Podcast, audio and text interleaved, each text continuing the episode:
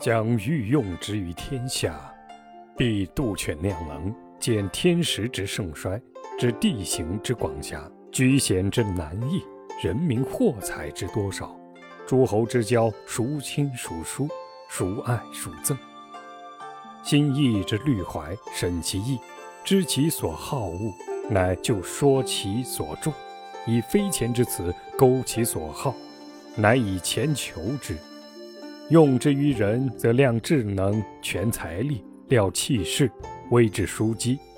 以迎之随之，以钱贺之，以义宣之，此非钱之绰也。用之于人，则空往而实来，绰而不失，以究其辞。可前而从，可前而恒，可隐而东，可隐而西，可隐而南，可隐而北，可隐而反。可隐而复，虽复能复，不失其度。我们再看这段话的意思：假如要将飞钱之术运用到天下大事、政治斗争中，去游说君主时，一定要先审度这位君主的权谋，衡量他的才能，观察天时是否宜于我们行动。审查地形宽窄、险阻难易是否对我们有利，看这个国家军事经济实力如何，看这个国家盟友有多少，以及国际上的联盟是否对这个国家有利。还要知道这位君主最关心的是什么，还要了解这位君主的好恶，摸准了君主的心意，了解了他喜欢什么，讨厌什么。然后前去游说他最关心的事情，用非钱之词调知他的喜好，再用非钱之术钳制他，让他照我们的决策办。若要对君主以外的人用非钱术，就要先衡量对方的智力才干，权衡他的才气能力，度量对方的势力，审度一下他的气度仪表，抓住他的喜好弱点，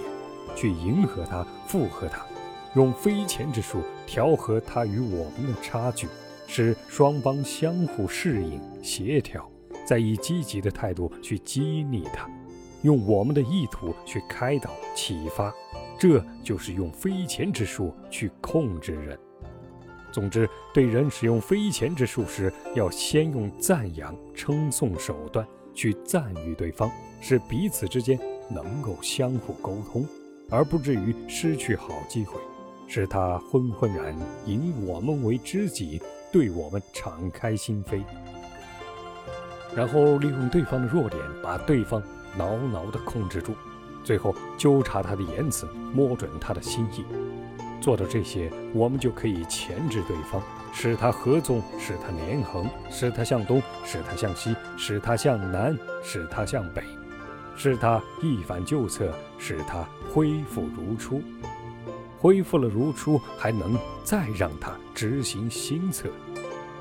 无论怎么样，也脱离不了我们既定的准则。虽然如此，还是要小心谨慎，不可丧失其节度。